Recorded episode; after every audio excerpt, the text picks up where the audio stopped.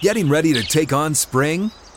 Make your first move with the reliable performance and power of STIHL tools. From hedge trimmers and mowers to string trimmers and more, right now you can save $20 on the STIHL MS162 or MS170 chainsaw. Real STIHL. Offer valid through June 30th, 2024. See participating retailer for details. Welcome into Outkick the Show. I'm your fearless leader, Clay Travis. I hope you watched last night's debate reaction show. We got a bunch of stuff to dive into right now. Um, I want to react more to the debate and to me talk about what the biggest storyline coming out of the debate is. Um, I got a theory, and I'm going to lay it out. And I think a lot of you are going to say, holy crap, Clay's right. Gavin Newsom wants Donald Trump to win in 2024. Trust me, think about it. Uh, Ronald Acuna hits 40 home runs, steals 70 bases, maybe the greatest offensive season in the history of Major League Baseball.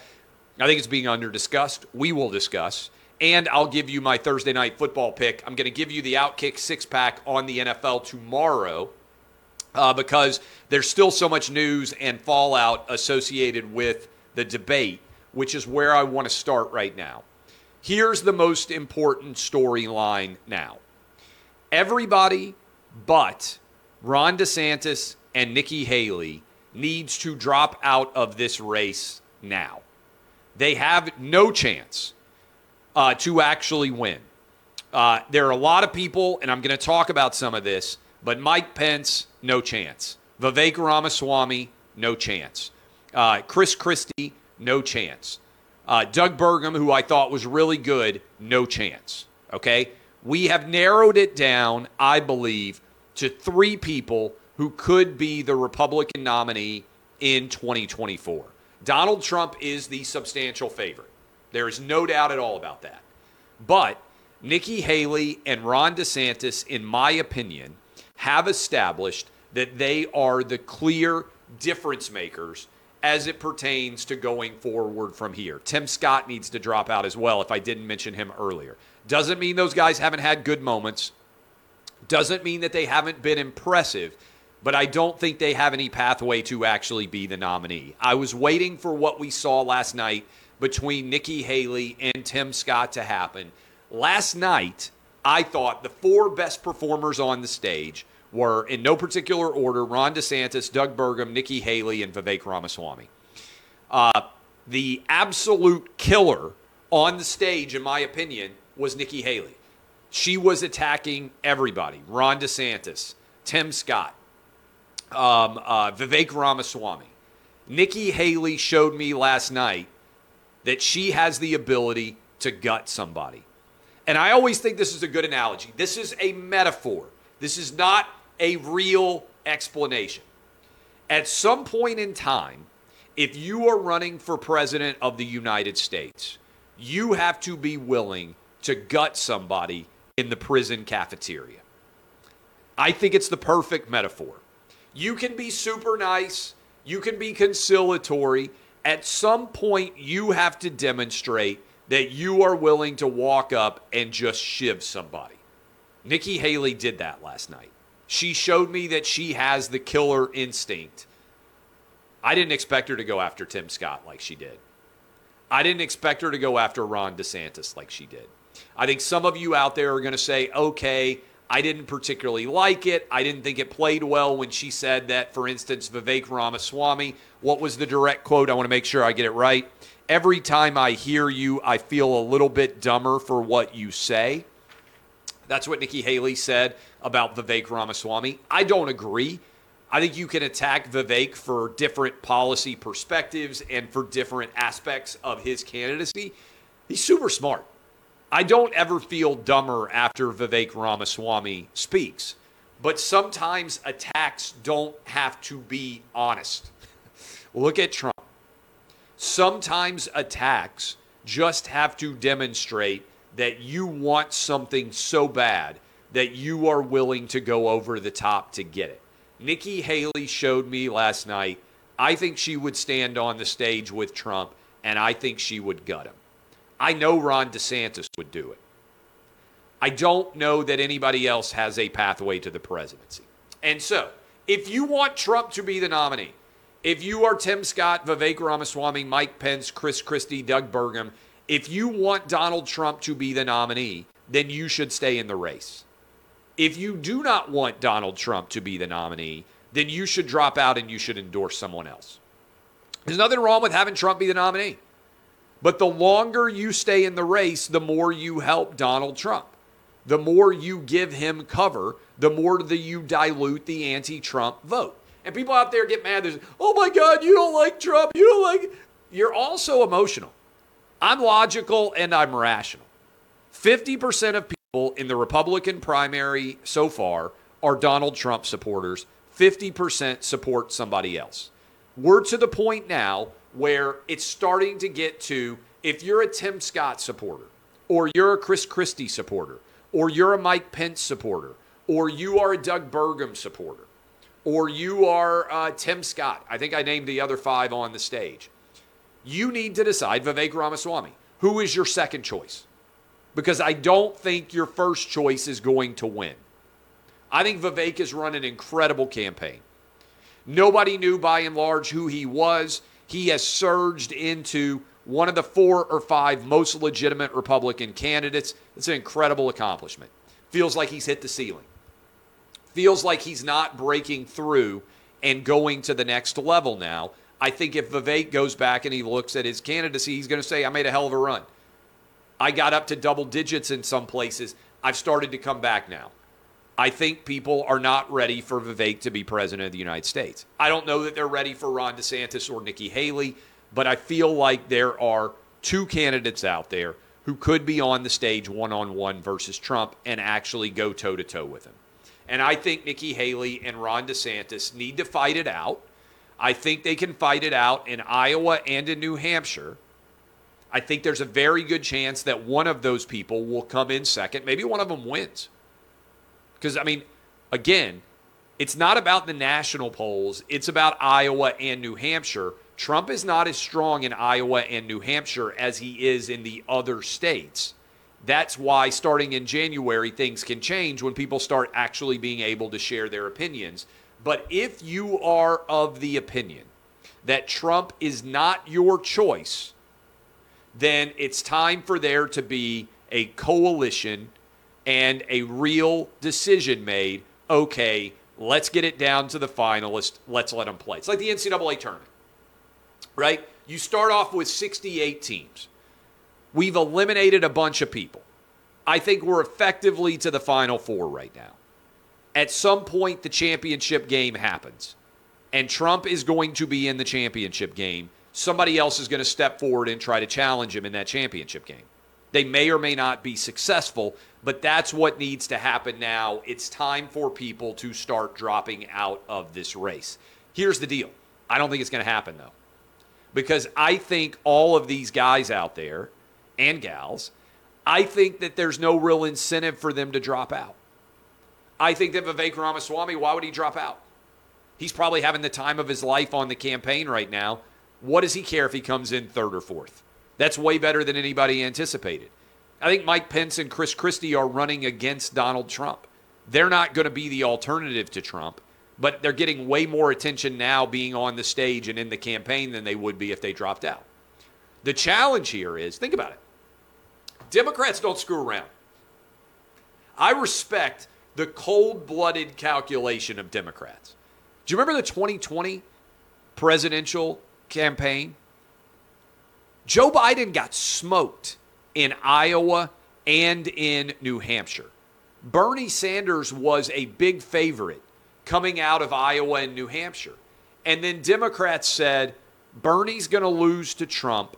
We're not going to pick him. James Clyburn said, Joe Biden's the guy. And they just said, Biden's him. And they made Biden the nominee. All they cared about was electability. They looked at Bernie, they looked at Elizabeth Warren. They looked at Michael Bloomberg. They looked at Mayor Pete. Do you remember who was in second place when we got to Iowa? I mean, when we got to South Carolina? Number one, Bernie. Number two, Mayor Pete. Democrats just said, hey, Bernie's a socialist. Trump will beat him. I think that's correct. Mayor Pete is a gay white guy. Black voters ain't showing up for a gay white dude. And they said, Joe Biden's the choice. And they put Joe Biden in as their nominee, and he's the president of the United States because the power brokers in the Democrat Party said, he's the guy, boom, let's make it happen. It was clinical, it was nasty, it was anti the whole direction the campaign was going. Oh, it's Bernie. Oh, it's Mayor Pete. Oh, it's Elizabeth Warren. Screw all of them. Biden's the most electable. He's the pick. Boom. And it was Biden. Republicans are a mess. There's nobody out there. If, if Trump's the pick, so be it. But there's nobody out there who is suddenly going to say, hey, this needs to be a two or three person race. Everybody else needs to get off the stage. We're creating a situation where there's nothing to be gained by this. Boom, we're done. They don't even have an ability to get Donald Trump to get on the stage in the Republican Party. I think if we were down to two or three candidates, it would be very hard for Trump not to debate. If it were Ron DeSantis and Nikki Haley and that's it, I think it would be very hard for Trump not to show up and debate. But again, Democrats, clinical, analyze all the data. All we care about is winning. Let's find the candidate that makes it the most likely that we're going to win. Boom, they decided it was Biden. And based on the 2020 election results, they were right. That's why I still think that Biden's not going to be their guy in 2024. I think they're seeing all the numbers come out on Biden. I think they're going to wait it out. They may wait it out until they have a contested convention next summer when Joe Biden can barely walk and talk at the same time. And they come in, maybe it's Michelle Obama, maybe it's Gavin Newsom, maybe it's Pritzker. They have some sort of contested convention and they pick the guy or gal they think is the most likely to actually win because they are savages. All they care about is winning. What did Al Davis say? Winning isn't, uh, what did he say? Just win, baby? Sorry. I was going to say winning isn't everything, it's the only thing. I'm not sure who came up with that quote. Al Davis, for sure, is just win, baby. That's what Democrats do. Getting ready to take on spring? Make your first move with the reliable performance and power of steel tools. From hedge trimmers and mowers to string trimmers and more, right now you can save $20 on the STIHL MS162 or MS170 chainsaw. Real STIHL. Offer valid through June 30th, 2024. See participating retailer for details. We'll be right back. Don't go anywhere. I'm Clay Travis, and Outkick the Show is going to keep right on rolling. Let me tell you a little secret here. Gavin Newsom, did you watch him on Fox News last night? He's going to be dating, uh, dating, debating Ron DeSantis on November 30th. I'm going to tell you something. Some of you are going to shake your heads. You're going to say, What in the world are you talking about, Clay? You're crazy. And then you're going to get in the back of your mind. You're going to start thinking about it. And you're going to say, You know what? You're right. Gavin Newsom wants Donald Trump to be elected in 2024. And a lot of you are like, no, he's the guy, he's a Democrat. He's the governor of California. He wants ju-. No, he doesn't. Gavin Newsom wants Donald Trump elected president in 2024. Why?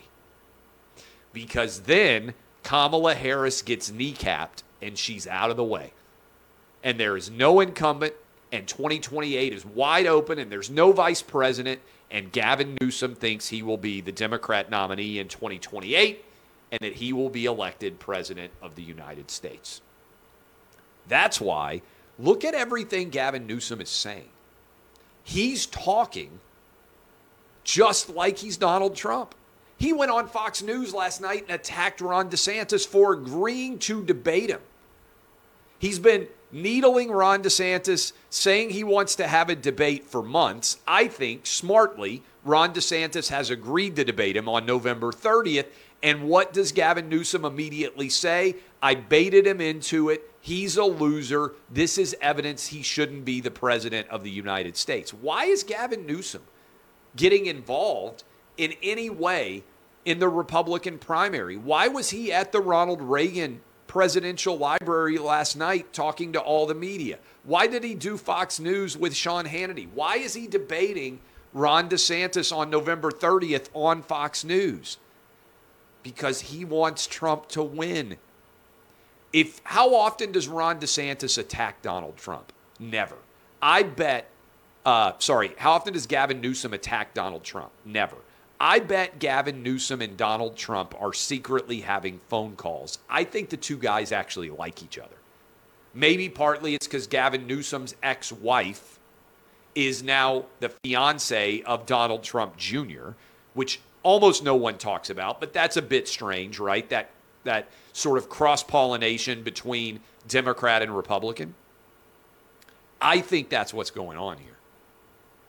And I think Gavin Newsom is actually attacking Ron DeSantis because he wants Trump to win. He wants Trump to be Biden. That way, Kamala Harris gets wiped out because otherwise, Gavin Newsom has to run and explain why it isn't racist and sexist for Kamala Harris to get passed over as the nominee in 2028. If Biden wins, that also means Kamala Harris won and that means she will be the nominee in 2028. It would be racist and sexist for her not to be the nominee. And now I bet a lot of you are sitting around, you're like, hmm, you thought I was crazy when I said that. Look at what the motivation is. Gavin Newsom's primary goal is to be president of the United States.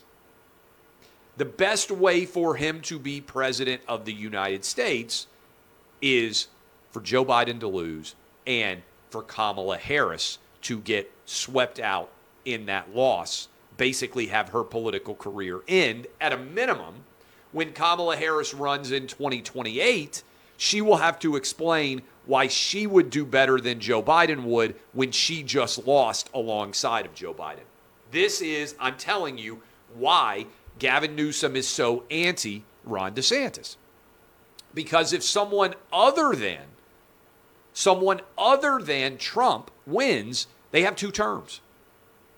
Ron DeSantis, Nikki Haley, anybody else wins, they would be running on two terms, and Gavin Newsom would be running against an incumbent in 2028. He doesn't want that.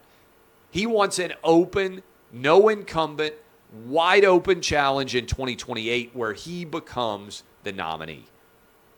And that is why he's going after Ron DeSantis and that is why he says almost never a negative word at all about, uh, about Donald Trump. Now you see it, just start paying attention to it. Gavin Newsom is not working for Joe Biden, he's working for Gavin Newsom. And the best thing that can happen for Gavin Newsom is for Trump to be elected president in 2024 because there's no incumbent then, and it wipes out Kamala Harris as his primary opposition.